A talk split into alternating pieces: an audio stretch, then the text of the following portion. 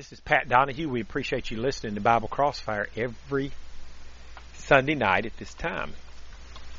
On this program, you're able to call in, ask your Bible question, or make your point, perhaps even in disagreement with me. That's fine, as long as we understand that the Bible is the authority. Whatever it says is right.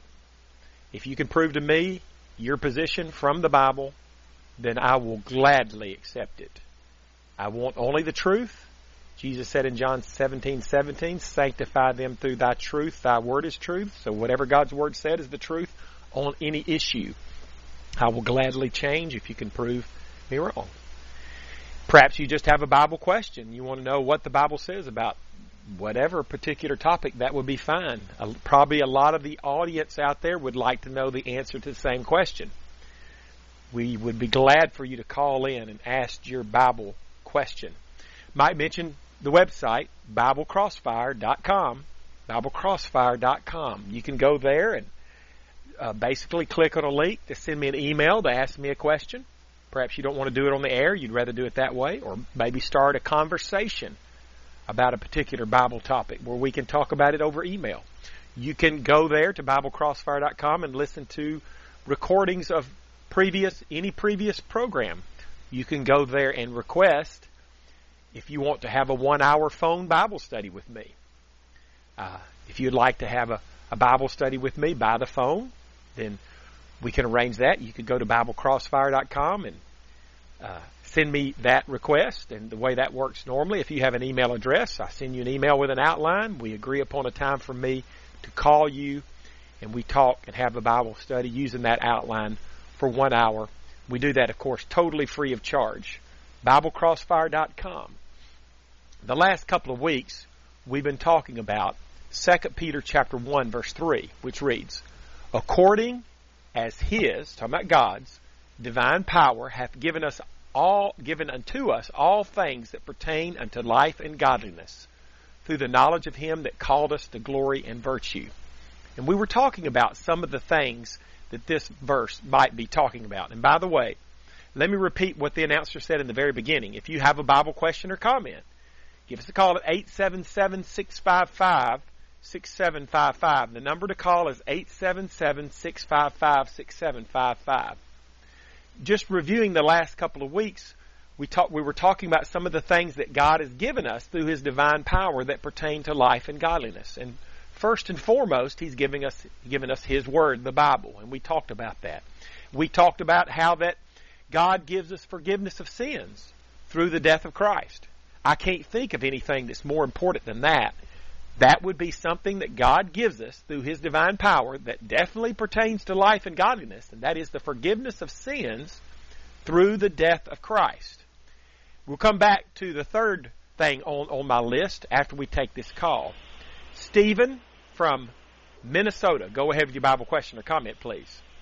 Uh, yes, so I'm calling on uh, the book of Isaiah my question is, is where God's talking about um, where you have uh, believers um, who are, you know, speaking with their mouths, but it's not in their heart with their worship or where they're at. So, you know, that lip service Christian. How do we reach them um, through? I know it's through. I, you know, I really believe kind of like through our actions to the church. Is that right? Well, the only way you can really reach somebody, no matter what their problem is spiritually, is with the Word of God. The, the, the, Bible says in Romans chapter 1 verse 16 that the gospel is the power of God unto salvation. So the way that God reaches people, He does not twist people's arms and force them to become a faithful Christian. He tries to persuade them through the scriptures. 2 Corinthians 5.11, Paul said, Knowing therefore the terror of the Lord, we persuade men. Romans 10:17 says faith cometh by hearing and hearing by the word of God. So Stephen, the way we have to reach them is let God reach them through us and that's be in a kind and gentle way point out to them what the scriptures have to say. Go ahead, Stephen. Okay, and so that ties into um, where you, you know, remove the plank from your eye uh, before you remove the speck from them. Yeah, that's in Matthew 7, 1 through 5 we, okay. we of course the point of that passage would be if you're a drunkard, you don't have any business going around trying to correct people on drinking. You follow what I'm saying? Right. Yeah. First, remove the plank out of your eye. You quit drinking, and then you'll be able to see clearly to remove the speck out of their eye. Matthew 7, 1 through 5. Then you can try to help another person with their sin, but you need to straighten your life up first. Okay. No, I understand that. So then, with um, where you were talking about, so now if you have, um, if you feel like your pastor is appeasing to them and not, you know, pressing the issue or preaching the word, but, um, you know, I don't know if it's a, an apostasy there or not. How, you know, how, I mean, is there an area that you're going in, like into the Proverbs or the Psalms, where you're finding, you know, you're praying for that wisdom so that you can be praying into their their hearts to soften, so that they can hear the Word of God, tearing up that, you know, whatever fallow ground or whatever's there. Um, am, am I on the right track or am I off here? No, I think you're right. If the preacher where I attended was was appeasing the the people who were not doing what's right, then I first definitely would pray for them, and then I would try it in the kind and gentle way, try to point out to the preacher that he needs to uh, and that he needs to teach the truth on that issue, and not try to preach to the choir all the time, not try to appease them. Not try to pander to his audience. You know, preachers are tempted to do that, to pander to the audience, because if they preach the truth and they step on somebody's toes, it could affect their salary. Okay. Uh, no, that, Right. that. And then if I go to that pastor preacher, um, from what I understand under Scripture, it's correct to go with two, not just yourself, right? If you're going for That's a good point. Well, I mean, you know, because you know, you know, one of the worst things that can happen is, is then you're the accuser, and you're like going, well, you know, I'm just bringing this up. You're supposed to bring it before your brother in Christ, right? okay. But- Let me, let me read Matthew 18, 15 through 17, because I think that's where you're drawing from. It says, Moreover, Okay. if thy brother shall trespass against thee, go and tell him his fault between thee and him alone.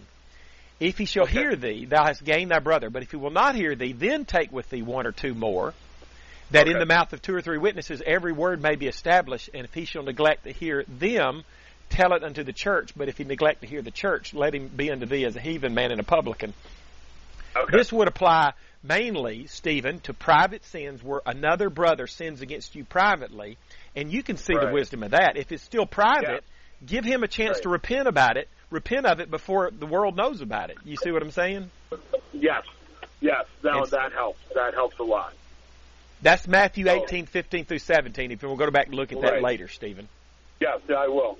No, that helps a lot. And well, and there's some apprehension in me, and you know, you know, I was always taught and brought up in the church that the preacher should preach like he wants to get fired.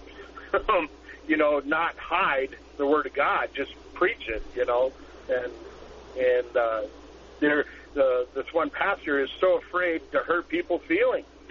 Yeah. It, I, I think with I the think younger millennial generation, it's just wow. I, I think there's a big problem with preachers in general pandering to their audience. They, they, Okay. what we do, they spend more time preaching to the choir and preaching about the sins of people who are not there, instead of preaching what the people who are there need, what they're not following the Bible on. You follow what I'm saying? Yes, yes, they do. No, thank you. No, Now, now That- Stephen, that- that's easier. yeah. Stephen, that's easier said than done because when the preacher preaches like he ought to, he could end up losing his position. right, right. Well, That's why Yeah. preachers are tempted not to do that. Yeah, I understand. I understand. Thank you. Thank you for your call. Stephen. Thank Have you for your call. God bless. Bye. Same to you. So another thing that God gives us that pertains to life and godliness through His divine power is the necessities of life. And this, I'll admit, probably would pertain more to the life part than to the godliness part in 2 Peter 1 3. But we can get that idea from Matthew six thirty three. Jesus said there, But seek ye first the kingdom of God and his righteousness, and all these things he was in the context he's talking about the necessities of life shall be added unto you So from the context, we see from this verse that if we will put God first, even before our jobs, then He'll make sure we get the necessities of life. Ben from Iowa, go ahead with your Bible question or comment, please. Okay, thank you, sir. I really appreciate your program. Do you have to forgive someone that has sinned against you if they don't ask for forgiveness? It says if your brother sins against you. And also, does that mean someone that is a brother in Christ and not uh, pertain to a person that isn't a brother? Uh, would you help me on that, please? Ben, I'm going to read to you Luke chapter 13, verse 3, and this is what Jesus said, and see if it answers your question. Here's what Jesus said Take heed to yourselves.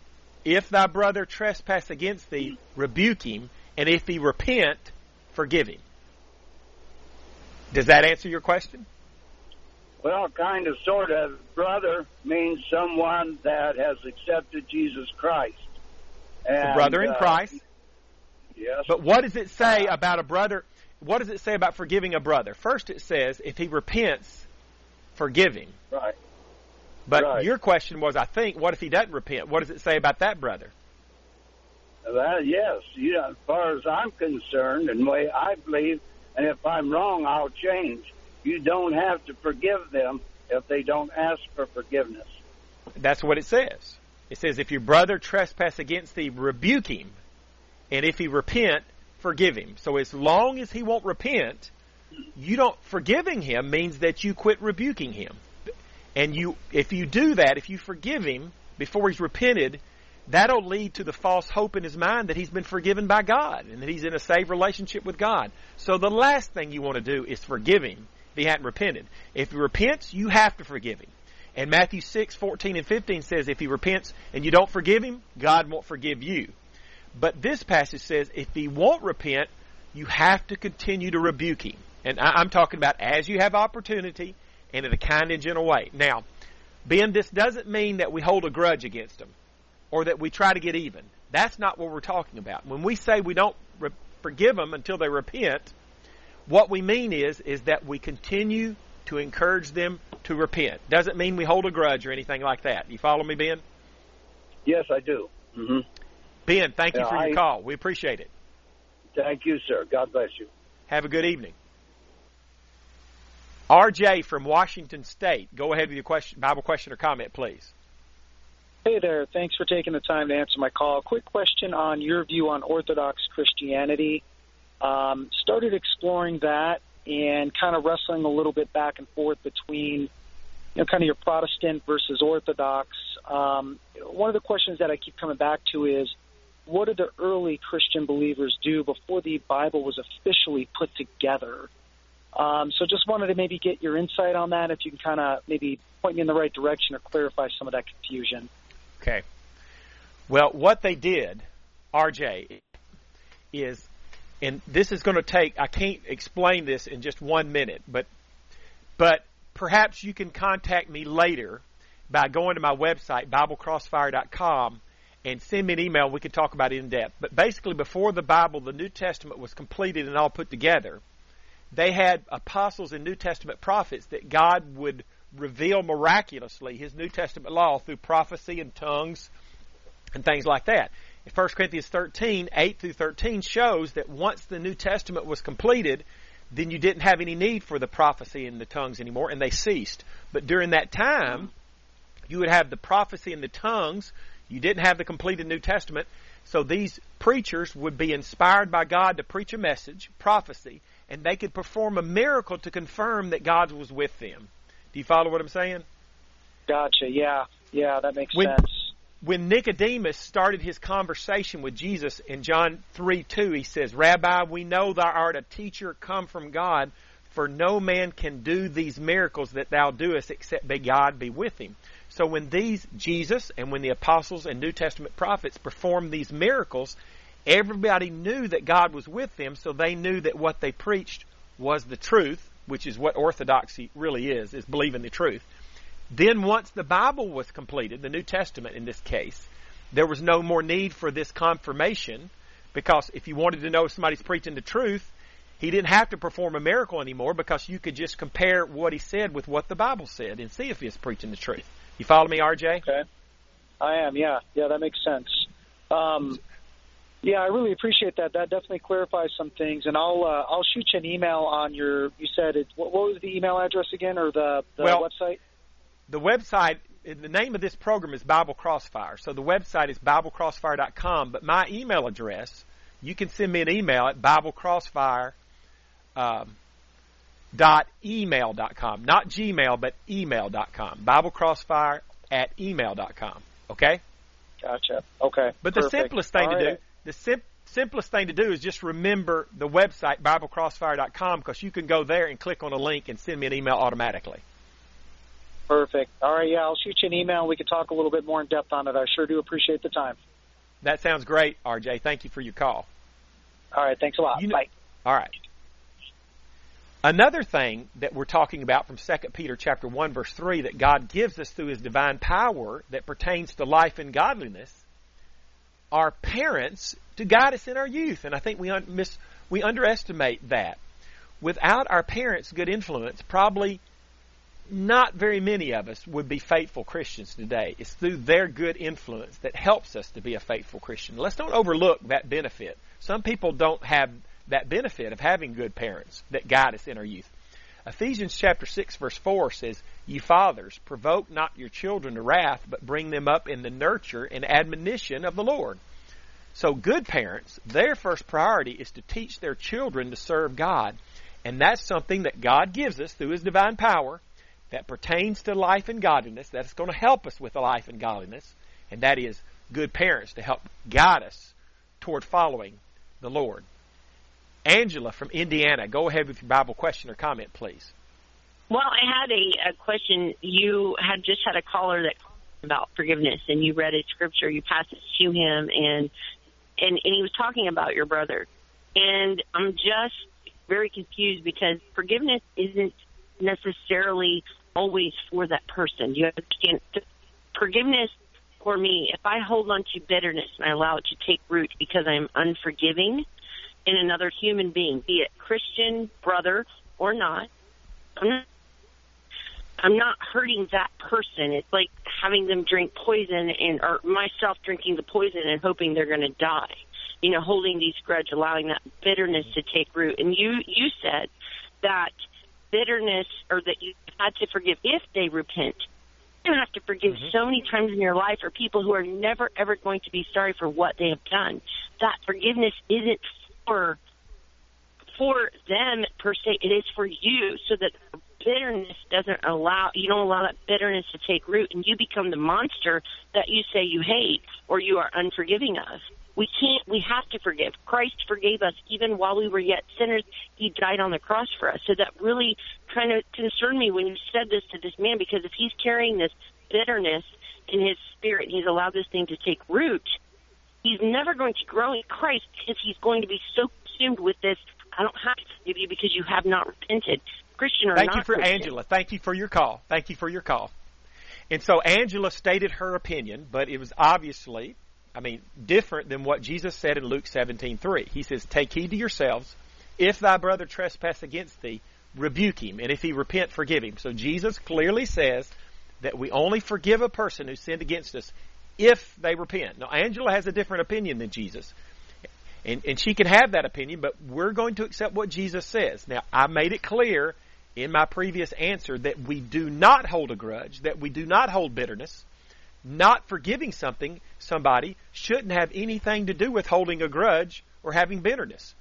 Holding a grudge and having bitterness is a sin on our part. We should never do that, forgiving or not forgiving someone. And so Luke 17:3 says, "If they repent, forgive them," which means if they don't repent, don't forgive them. I'm not saying you should hold a grudge or have any bitterness. That's bad. That's terrible. Angela's right about that. But if we forgive them before they repent, that that gives them this false hope that they're in a right relationship with God when they're not, and that's going to be trouble for them on the judgment day.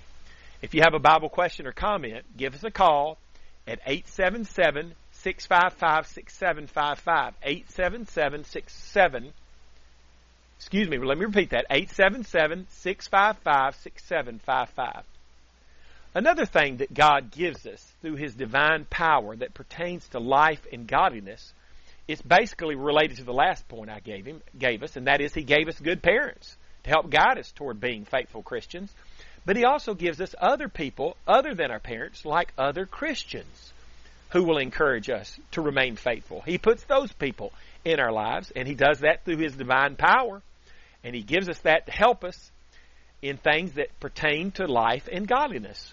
We can read that from a passage like Hebrews 10, 24 and 25, which reads, And let us consider one another to provoke unto love and to good works, not forsaking the assembling of ourselves together, as the manner of some is, but exhorting one another, and so much the more as you see the day approaching. So this verse is telling us that we should not forsake the church assembly. And it's giving us one of the main reasons we should attend church is to encourage others and be encouraged toward love and good works. By going to church, we can encourage others to show love and to have good works, and will be encouraged to demonstrate love and to have good works. I sometimes say pretty much it's be impossible to live the Christian life without the help of other Christians. And that shows the wisdom of God by putting us in congregations. He designed it so that we're in congregations and so that we can help one another be Christians. And and so since we're there to try to encourage one another and be encouraged and learn from the Bible and and worship and praise God together, that's going to be very valuable. And maybe that's why this passage makes it a sin to skip church services. It's a command that we do not forsake the assembling of ourselves together. So it's not optional. Anton from Canada, go ahead with your Bible question or comment, please. Hi, Patrick. How are you? I'm fine. How um, you doing, partner? I'm I'm doing well, thank you. Um, about forgiveness, I I think Angela was right uh, what she said. You know about forgiveness there's a difference between forgiveness and reconciliation. You know, we cannot we cannot reconcile with a person if they're not uh, ready to reconcile, but but we have to forgive others, uh, no matter if they are asking for forgiveness or not. It's for our sake, not for the other person's sake. Okay, Anton, thank you so much for your call. So I think this this these two calls demonstrate why this program is needed. Because most people out here, there who claim to be Christians, they, they do what they think is right. Anton and the previous caller both think we ought to forgive people even if they don't repent. But what we should do in religion is practice what the Bible teaches, not what we think is best. And Jesus said, Luke 13:3, "Take heed to yourselves; if thy brother trespass against thee, rebuke him, and if he repent, forgive him." Obviously, that implies that if he doesn't repent, we should not forgive him. And I think this demonstrates. I'm going to just make a guess that 95% of the people who claim to be believers in Christ, the way they practice religion is they don't use the Bible as their guidebook. Instead, they're like Anton. They say, What do I think is best? What do I think we ought to do? And that's what we're going to do. but they don't, this is the way they ought to approach it, but they don't when they're trying to determine something, like whether or not they're going to allow women preachers, how often they're going to eat the Lord's Supper, whether or not they're going to allow gay marriage. Instead, we should turn to the Bible to find out what's right about that. Instead, people like Anton, they don't consider what the Bible has to say. They just practice what they think is best. And instead, we should practice what Jesus said in Luke 13:3. And that's why we're not going to allow gay preachers. Why, uh, why we're not going to allow women preachers? Because of passages like Romans 1, 26 and 27, 1 Corinthians 14, 34 and 35. It's because of what the Bible says. We don't do what we think is right. We do what God says to do. And that's the difference between the, the, the Christians who are faithful to God and those out there that are just doing what they think. If you want to have a one hour phone Bible study with me, call or text me at 256 682 9753. Again, the way that would work, if you have email, I'll send you an email with an outline. We'll agree upon a time where I can call you for one hour. We'll have a good Bible study for one hour for free. If you're interested in that, call or text me 256 682 9753 if you want the one hour phone Bible study with me. 256 682 9753.